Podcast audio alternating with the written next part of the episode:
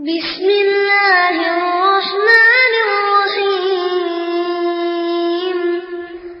إذا جاء نصر الله والفتح ورأيت الناس يدخلون في دين الله أفواجا. فسبح بحمد ربك واستغفره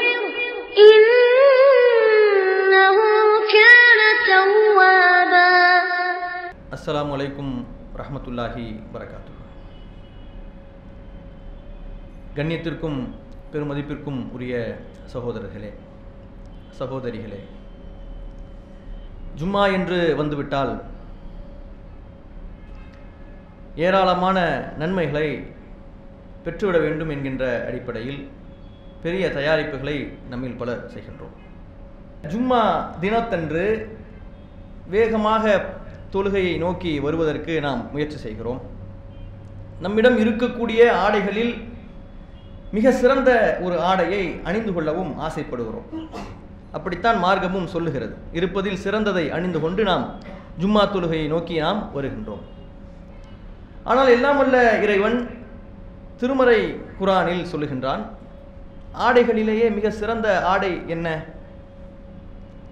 திருமறை குரான் சொல்லுகின்றது லிபாசு தக்குவா தாலிகல் ஹயர் ஆடைகளிலேயே மிகச்சிறந்த ஆடை ஒன்று ஒன்றென்றால் அது இரையச்சம் என்கின்ற ஆடைதான்.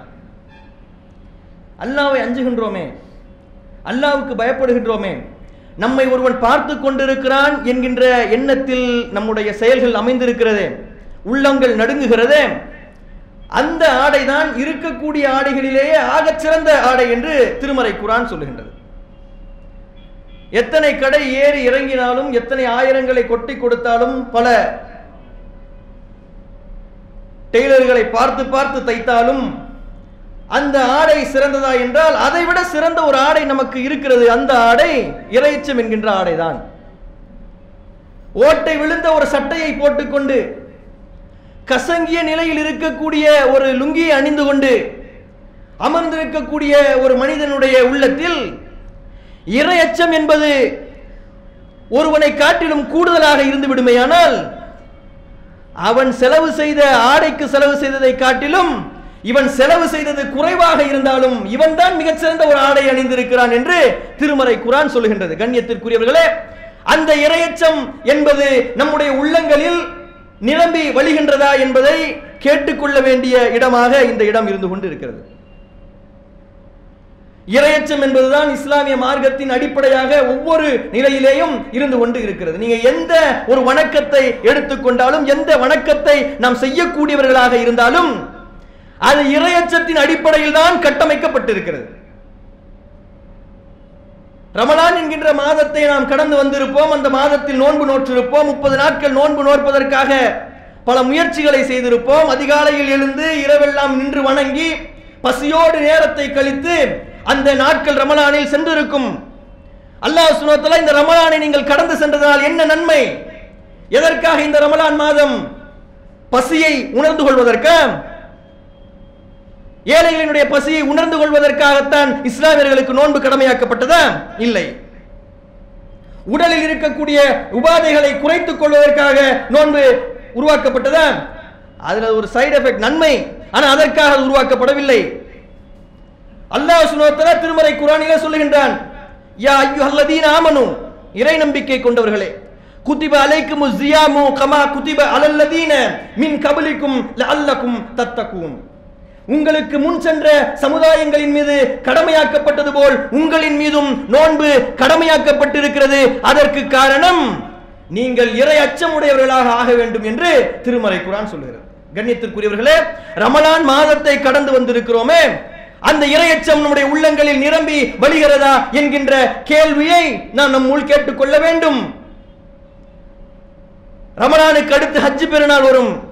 அதையும் கடந்து வந்து விட்டோம் ஹஜ்ஜு பெருநாளை குறித்து திருமறை குரான் சொல்கிறது. ஹஜ்ஜுக்கு செல்வதை குறித்து திருமறை குரான் பேசுகிறது.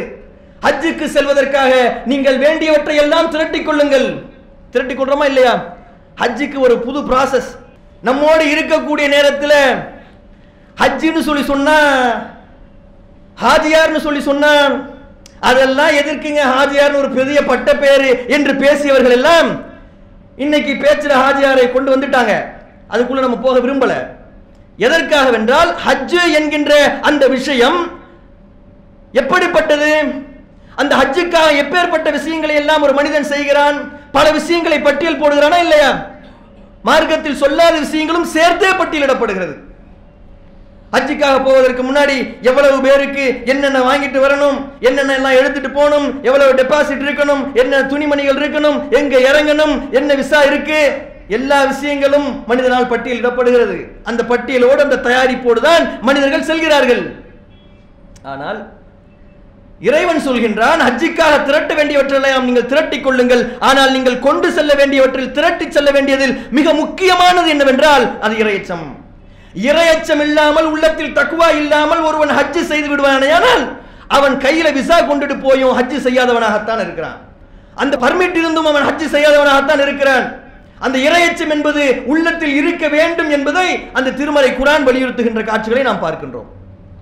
இரையச்சத்திற்கு அத்தனை முக்கியத்துவத்தை இந்த திருமறை குரான் கொடுக்கிறது. இந்த இந்த இஸ்லாமிய மார்க்கம் கொடுக்கிறது. எல்லாம் வல்ல இறைவன் அந்த இரையச்சத்திற்கான முக்கியத்துவத்தை தொடர்ந்து கொடுத்து கொண்டே இருக்கிறான். பல வசனங்களில் இரையச்சத்தை அல்லாஹ் சுப்ஹானஹு வலியுறுத்தி சொல்லிக் கொண்டே இருக்கிறான். அல்லாவுக்கு அஞ்சுங்கள். அல்லாவுக்கு அஞ்சுங்கள். அல்லாவுக்கு நீங்கள் அஞ்சுங்கள். அல்லாவுக்கு அஞ்சு கொண்டே இருங்கள் என்று இந்த மார்க்கம் சொல்லுகிறது.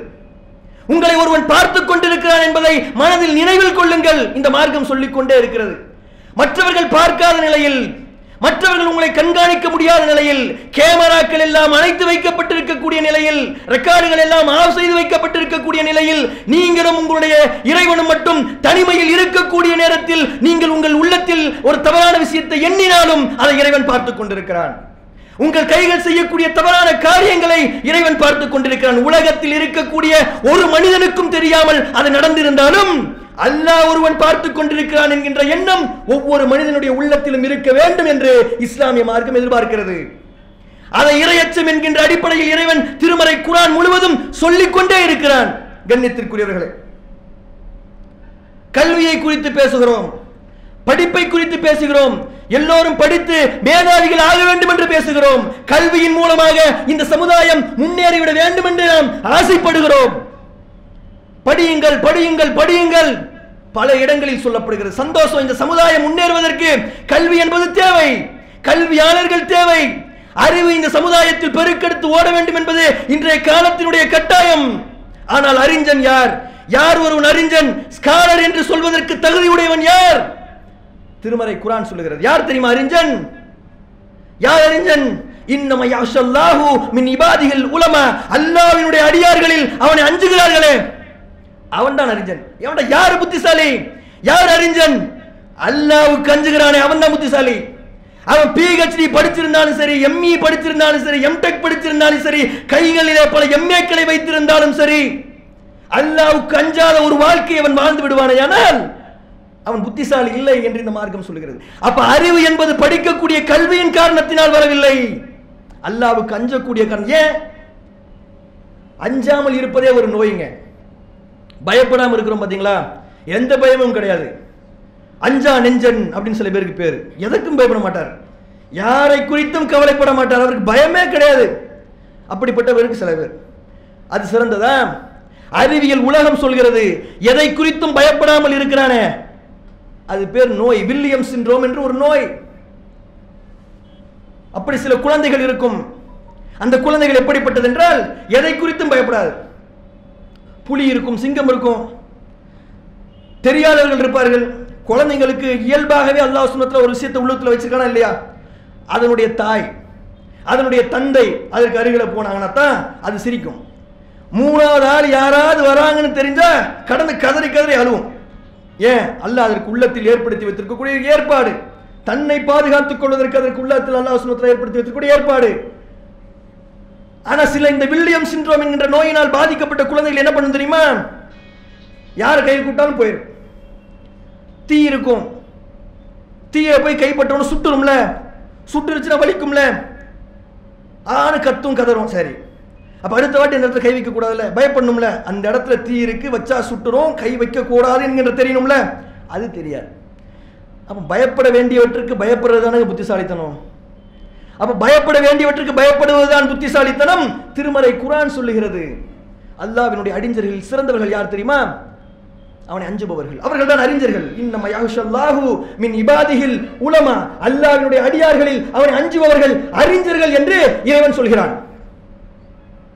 அவன் எப்பேற்பட்ட படிப்பை படித்திருந்தாலும் சரி அல்லாவுக்கு அஞ்சாத ஒரு வாழ்க்கையை அவன் வாழ்ந்து விடுவானேயானால் அவன் புத்திசாலி இல்லை. யூதர்களிடம் உங்களுடைய வேதங்கள் படிக்கப்பட்டிருக்கக்கூடிய நேரத்தில் அவர்கள் அல்லாவின் மீது இருக்கக்கூடிய அச்சத்தால் உங்களுடைய சிரத்தை பணிவார்கள் கண்களில் கண்ணீர் வரும் என்று அல்லாஹ் சுமத்தா திருமறை குரான் சொல்றான். அவன் தான் அறிஞன் அவன் தான் புத்திசாலி என்று திருமறை குரான் சான்றளிக்கிறது. அப்ப இறை எச்சம் என்பது இருக்கக்கூடிய நேரத்தில் இறை எச்சம் என்பது உள்ளத்தில் மிகைத்திருக்கக்கூடிய நேரத்தில் நாம் அறிஞர்களாக புத்திசாலிகளாக இருக்கிறோம் என்பதை நாம் அதிகம் அதிகமாக புரிந்து கொள்ள வேண்டும் கண்ணியத்திற்குரியவர்கள். இந்த இரையச்சம் என்கின்ற ஒரு விஷயம் கூடுதலாக ஏன் உள்ளத்திற்கு தேவைப்படுகிறது ஒரு மனிதனுக்கு?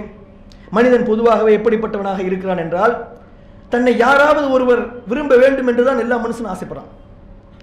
தன்னை யாராவது விரும்பணும்னு மனுஷன் ஆசைப்படுறானா இல்லையா? பல வேலைகளை மனிதர்கள் செய்கிறார்கள். தன்னை யாரும் வெறுத்து விடக்கூடாது என்று நினைக்கிறார்கள். தன்னுடைய மனைவி தன்னை விரும்ப வேண்டும் என்றும் தன்னுடைய கணவன் தன்னை விரும்ப வேண்டும் என்றும் ஒரு மனைவியும் கணவனும் விரும்புகிறார்கள். தங்களுடைய பிள்ளைகள் தன்னை விரும்ப வேண்டும் என்று ஒவ்வொரு தாய் தந்தையும் யோசிக்கிறார்கள் நேசிக்கிறார்கள். அப்ப அல்லாஹ் நம்மை விரும்பணும்னு ஆசைப்பட வேணாமா? அல்லாஹ் எப்பேற்பட்டவன் இப்போ நம்ம உட்கார்ந்து இருக்கிறோம் மூச்சு விட்டுக்கிட்டு இருக்கிறோம். ஏதாவது கஷ்டப்பட்டு மூச்சு விடுறோமா? மூச்சு பல தடவை போயிட்டு வந்துட்டு தான் இருக்கு. உள்ளுக்குள்ளே போய் ஆக்சிஜனா போய் வெளியே கார்பன் டை ஆக்சைடா வருது. உள்ளுக்குள்ள மூச்சு போகக்கூடிய நேரத்தில் பல உறுப்புகள் அதற்காக வேலை செய்கிறது? நுரையீரல் அதை சுத்தப்படுத்துகிறது வெளியே அனுப்புகிறது நமக்கு ஒண்ணுமே தெரியல சாதாரணமா இருக்கிறோம். அப்படி கைகளை அசைத்து பேசக்கூடிய நேரத்தில் ஆயிரக்கணக்கான நரம்புகள் உழைத்துக் கொண்டிருக்கிறது. நாம் பேசிக் கொண்டிருக்கக்கூடிய நேரத்தில் கண்களுக்கு முன்னால் ஒரு ஈ நுழையும் போது கண்களை மூடி விடுகிறோம் நமக்கு தெரியாமலே அந்த மூடுதல் நடந்து விடுகிறது. அனிச்சை செயலாகவே நடந்து விடுகிறது. தாகம் என்று தண்ணீர் குடிக்கிறோம் தண்ணீரை குடித்த சில நிமிடங்களில் அந்த தண்ணீர் கிண்ணிக்கு போது சுத்தப்படுத்தப்படுகிறது கெட்ட விஷயங்கள் எல்லாம் வெளியேறி விடுகிறது. பசி என்று எடுத்தவுடன் உணவை உண்கிறோம் உணவை உண்டவுடன் அதில் இருக்கக்கூடிய சக்திகளை எல்லாம் குடல் கிரகித்துக் கொண்டு உடலின் ஒவ்வொரு பாகங்களுக்கும் அனுப்பிவிட்டு அந்த சக்கையை மலக்குடன் வழியாக வெளியே தள்ளிவிடுகிறது. வேகமாக நீங்கள் ஒரு இடத்தை நோக்கி ஓடக்கூடிய நேரத்தில் நம்முடைய இதயங்கள் எல்லாம் கடும் வேகத்தோடு துடிக்கிறது. தலைகீழாக ஒரு மனிதன் நிற்கக்கூடிய நேரத்தில் அதற்கேற்றார் போல துடிக்கிறது. வண்டியில் செல்லக்கூடிய நேரத்தில் அதற்கேற்றார் போல துடிக்கிறது. படுத்துக் கொண்டிருக்கக்கூடிய நேரத்தில் இருதயம் அதற்கேற்றார் போல துடிக்கிறது. ஒரு மனிதன் இரவில் தூங்கிக் கொண்டிருக்கக்கூடிய நேரத்தில் எல்லாம் உறங்கிவிட்டதா என்றால் உறங்கவில்லை. உடலில் கல்லீரல் என்கின்ற ஒரு உறுப்பு இயங்கிக் கொண்டே இருக்கிறது. அன்று காலையில் இருந்தவன் உண்ட உணவுகளை எல்லாம் சரி செய்து அதில் இருக்கக்கூடிய விஷத்தை தனியாக பிரித்தெடுத்து வெளியே தள்ளக்கூடிய வேலையை லிவர் என்கின்ற அந்த கல்லீரல் செய்து கொண்டிருக்கிறது. நமக்கு ஏதாவது சக்தி இருக்குதா அதை செய்யறதுக்கு? நாம் ஏதாவது கட்டளை இடுகிறோமா இந்த விஷயங்கள் ஏதாவது செய்யப்பட வேண்டும் என்று நம்முடைய சக்திக்குட்பட்டு இந்த வேலைகள் நடக்கிறதா? இல்லை. தலையில் இருக்கக்கூடிய முடியிலிருந்து கால்களில் இருக்கக்கூடிய நகம் வரை ஒவ்வொன்றையும் பார்த்து பார்த்து படைத்திருக்கிறானே அந்த இறைவன். அவன் நம்மை விரும்ப வேண்டாமா? ஆனா ஒரு கம்பெனியில் வேலை பார்க்கக்கூடிய அந்த மேனேஜர் நம்மளை விரும்பணும்னு ஆசைப்படுறோம். ஒரு கடையில் வேலை பார்க்கக்கூடிய முதலாளி நம்மை விரும்பணும்னு சொல்லி ஆசைப்படுகிறோம். யார் யாராலும் ஒரு தலைவர்கள் நம்மை விரும்ப வேண்டும் என்று ஆசைப்படுகிறோம். இவர்களுக்கெல்லாம் மேலாக இருக்கக்கூடிய அந்த இறைவன் நம்மை விரும்ப வேண்டும் என்று ஆசைப்பட வேண்டாமா? இவர்களுக்கு எல்லாவற்றையும் அறிவை கொடுத்தானே அந்த இறைவன் நம்மை விரும்ப வேண்டும் என்று ஆசைப்பட வேண்டாமா? இவர்களுக்கெல்லாம் பணத்தை கொடுத்தானே அந்த இறைவன் அவன் நம்மை விரும்ப வேண்டும் என்று ஆசைப்பட வேண்டாமா? நம்முடைய உடலில் இருக்கக்கூடிய ஒவ்வொரு உறுப்புகளையும் இயக்கிக் கொண்டிருக்கிறானே அந்த இறைவன் அவன் நம்மை விரும்ப வேண்டும் என்று ஆசைப்பட வேண்டாமா? நீங்கள் அந்த கண்களை எடுத்து யோசித்து பாருங்கள். அந்த கண்களில் இருக்கக்கூடிய அத்தனை விஷயங்களை நீங்கள் சிந்தித்து பார்த்தால் சொல்றாங்க அனாட்டமி என்கின்ற உடற்கூறியலை படித்தவர்கள் நிச்சயமாக இறைவன் இல்லை என்று சொல்லவே முடியாது. அந்த அளவிற்கு உடலில் ஒவ்வொரு உறுப்பும் அக ஆகச் சிறந்ததாக படைக்கப்பட்டிருக்கிறது. ஒரு சிறிய துளையில் இருந்து அதான் சொல்ற தலையில் இருக்கக்கூடிய முடியில் இருந்து கால்களில் இருக்கக்கூடிய நகம் வரை ஒவ்வொன்றும் தேவைக்கே பயன்படுது. உபயோகப்படுத்தப்பட்டுக் கொண்டிருக்கு. எல்லாம் தேவை. எவனெல்லாம் உடற்கூறியலை அனாட்டமியை படிக்கிறானோ அவன் இறைவன் இல்லை என்று சொல்லவே முடியாது. அந்த அளவிற்கு இறைவன் நம்முடைய உடலை படைத்திருக்கிறான். அப்பேற்பட்ட இறைவன் சொல்கின்றான் இன்னல்லாஹ் யுஹிப்புல் முத்தக்கியின் தன்னை அஞ்சுபவர்களை இறைவன் விரும்புகிறான். பயப்பட வேண்டாமா? ஏன் பயப்படணும் அல்லாவுக்கு அல்லாவுக்கு ஏன் பயப்படணும்? பயப்பட வேண்டிய தேவை என்ன வந்தது? அல்லாஹ் சுனோத்ரா திருமறை குரான்ல தன்னை ஒவ்வொரு இடங்களிலும் அறிமுகப்படுத்திக் கொள்ளக்கூடிய இடத்தில் சொல்கிறான் திருமறை குரான் தொடங்கக்கூடிய இடத்தில் எல்லாம் சொல்கிறான் அர் ரஹ்மான் அர் ரஹீம் உங்களுடைய இறைவனின் பெயரால் தொடங்குங்கள். அவன் எப்பேற்பட்டவன் தெரியுமா? அளவற்ற அருளாளன் நிகரற்ற அன்புடையவன். அவனுடைய பெயரினால் தான் ஒவ்வொரு திருமறை குரானுடைய அத்தியாயங்களும் தொடங்கப்படுகிறது.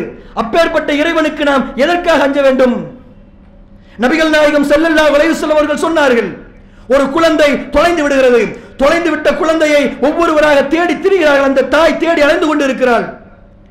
அலைந்து கொண்டிருக்கக்கூடிய அந்த குழந்தையை போல் வேறு ஏதாவது ஒரு குழந்தையை பார்த்துட்டானா போய் அதை கட்டி அணைச்சி முத்தம் கொடுத்து இல்லை அப்புறம் அவளுடைய குழந்தை இல்லை திரும்ப அதை விட்டுட்டு திரும்பி போவா.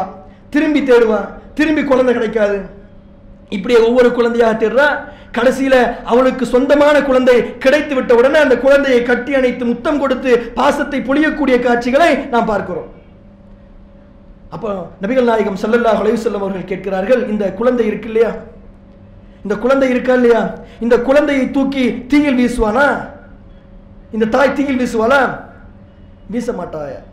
எப்படி வீசுவா என்று சஹாபாக்கள் கேட்குறாங்க அப்போ நபிகள் நாயகம் சல்லல்லா அலையுசல்லம் அவர்கள் சொல்லுகின்றார்கள் இதைவிட உங்களுடைய இறைவன் அன்பு நிறைந்தவன்.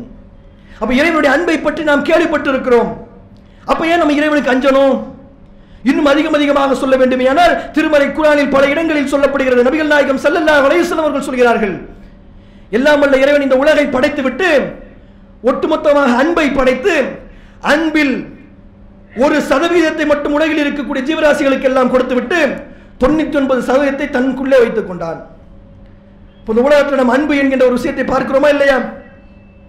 ஒரு தாய் தன்னுடைய பிள்ளையின் மீது காண்பிக்கக்கூடிய அன்பு. ஒரு தந்தை தன்னுடைய மகனின் மீது காண்பிக்கக்கூடிய அன்பு.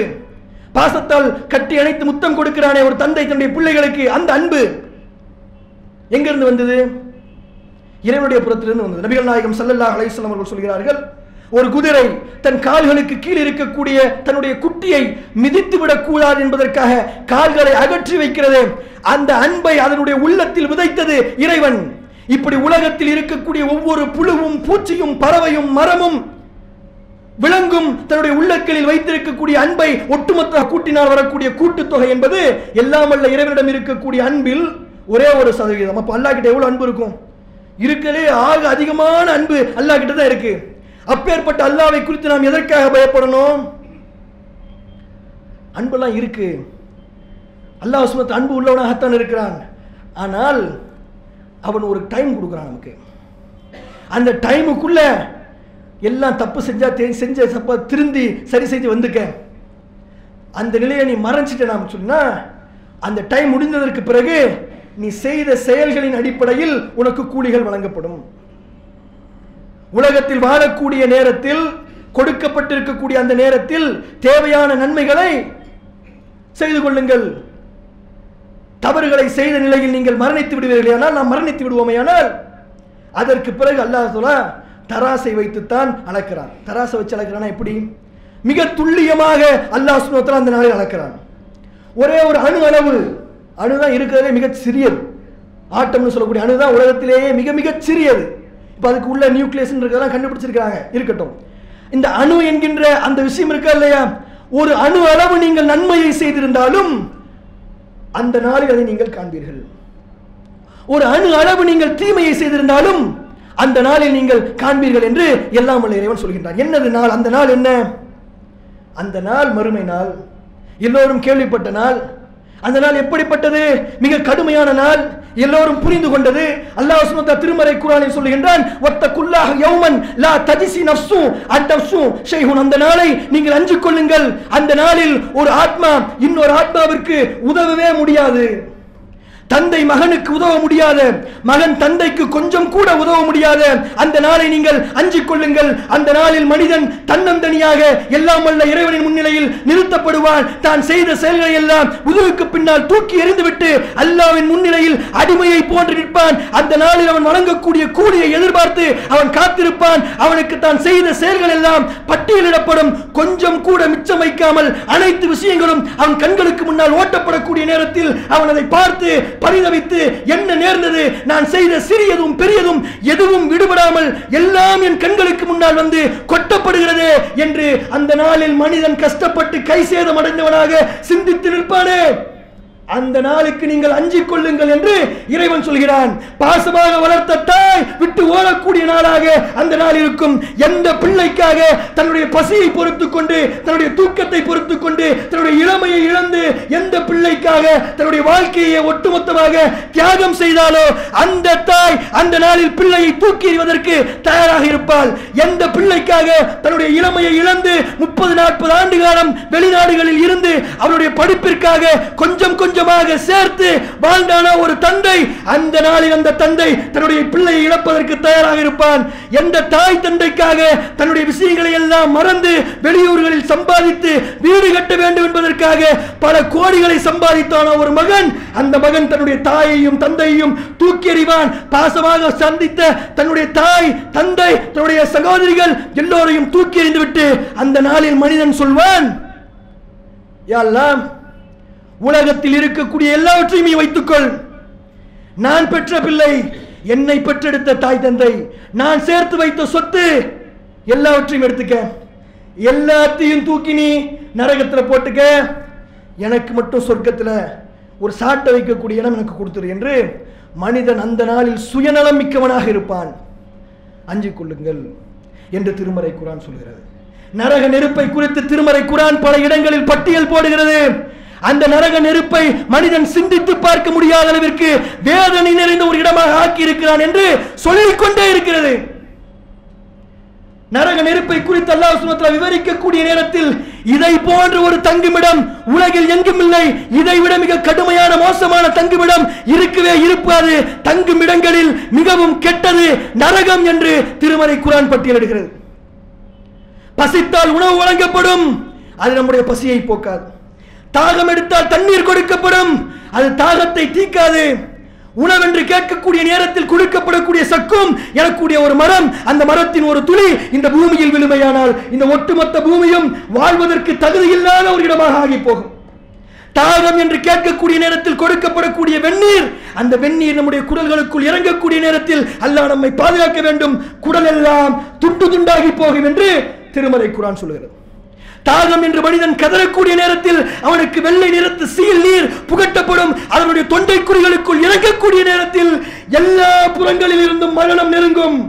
இடப்புறம் வலப்புறம் மேல் கீழ் முன் பின் என்று எல்லா புறங்களில் இருந்தும் மரணம் நெருங்கும். மரணித்து விட வேண்டும் என்று மனிதன் விரும்புவான். மரணத்தை அழைப்பான். மரணிக்க மாட்டான் என்று திருமறை குரான் சொல்கிறது. மரணத்தை விரும்பக்கூடிய அந்த நேரத்தில் மரணம் அவனை நெருங்காது. அவனுக்கு கொடுப்பதற்கு ஆடைகள் கொடுக்கப்படும். தீயினால் செய்யப்பட்டிருக்கும். கீழாடை வழங்கப்படும். தாரினால் செய்யப்பட்டிருக்கும். விரிப்பதற்கு பாய்கள் வழங்கப்படும். தீயினால் செய்யப்பட்டிருக்கும்.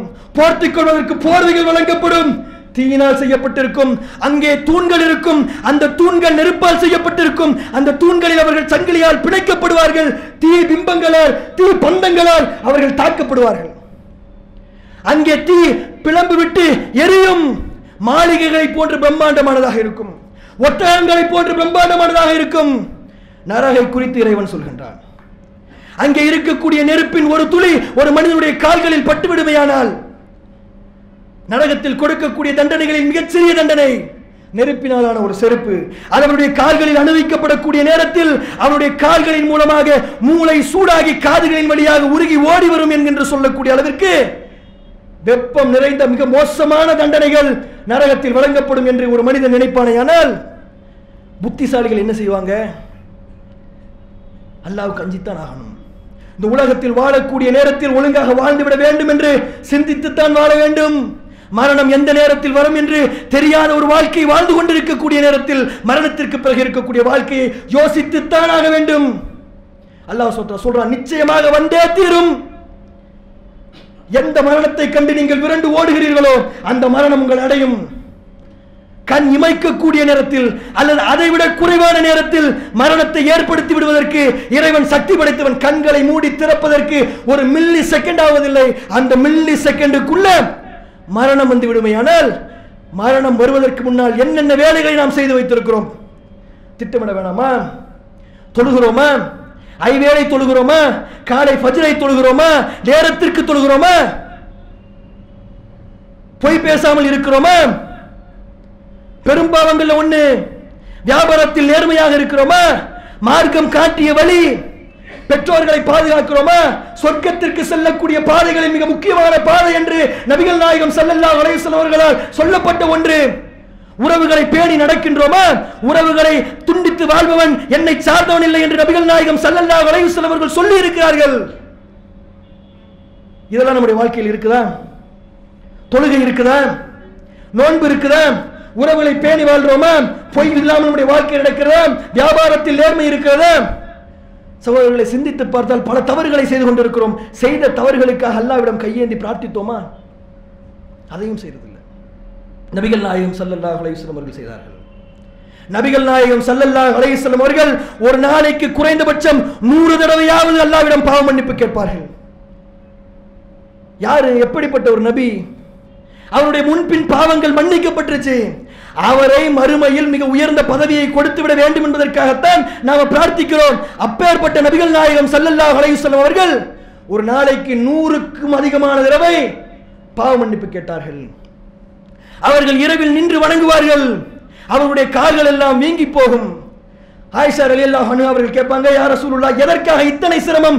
எதற்காக இத்தனை கஷ்டம்? என்னை படைத்த இறைவனுக்கு நான் நன்றியுடையவனாக இருக்க வேண்டாமா?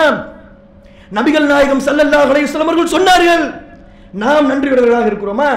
அவன் நமக்கு வழங்கிய உணவிற்கு அவன் நமக்கு கொடுத்த ஆடைக்கு அவன் நமக்கு கொடுத்த கல்விக்கு அவன் நமக்கு கொடுத்திருக்கக்கூடிய வியாபார நன்மைகளுக்கு நம்முடைய குடும்பத்திற்கு நம்முடைய பிள்ளைகளுக்கு இந்த நிமிடம் எந்த சிரமமும் இல்லாமல் நாம் விட்டு கொண்டிருக்கக்கூடிய மூச்சிற்கு அந்த மாடிப்படியில் ஏறி வந்தோமே அந்த மாடிப்படியில் ஏற முடியாமல் ஆயிரக்கணக்கானவர்கள் தெருவில் இருக்கிறார்களே அவர்களை நினைத்து பார்த்தோமே.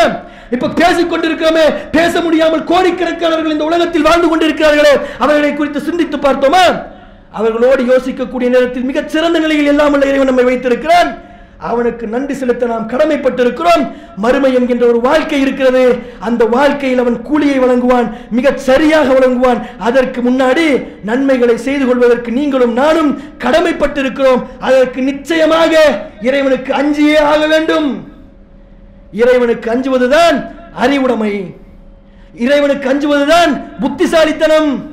இறைவனுக்கு அஞ்சுவதுதான் இறைவதற்கு விருப்பமான செயல். இன்னல்லாக யுகிப்புல் முத்தகியின் எல்லாம் இறைவன் யாரை விரும்புகிறான் என்றால் தன்னை அஞ்சுபவர்களை விரும்புகிறான். அல்லாவிற்கு விருப்பத்திற்குரியவர்களாக நீங்களும் நானும் வாழ்ந்து மரணிக்க வேண்டும் என்கின்ற வார்த்தைகளை உங்கள் முன்னால் பதிவு செய்து என்னுடைய உரையை முடிக்கின்றேன்.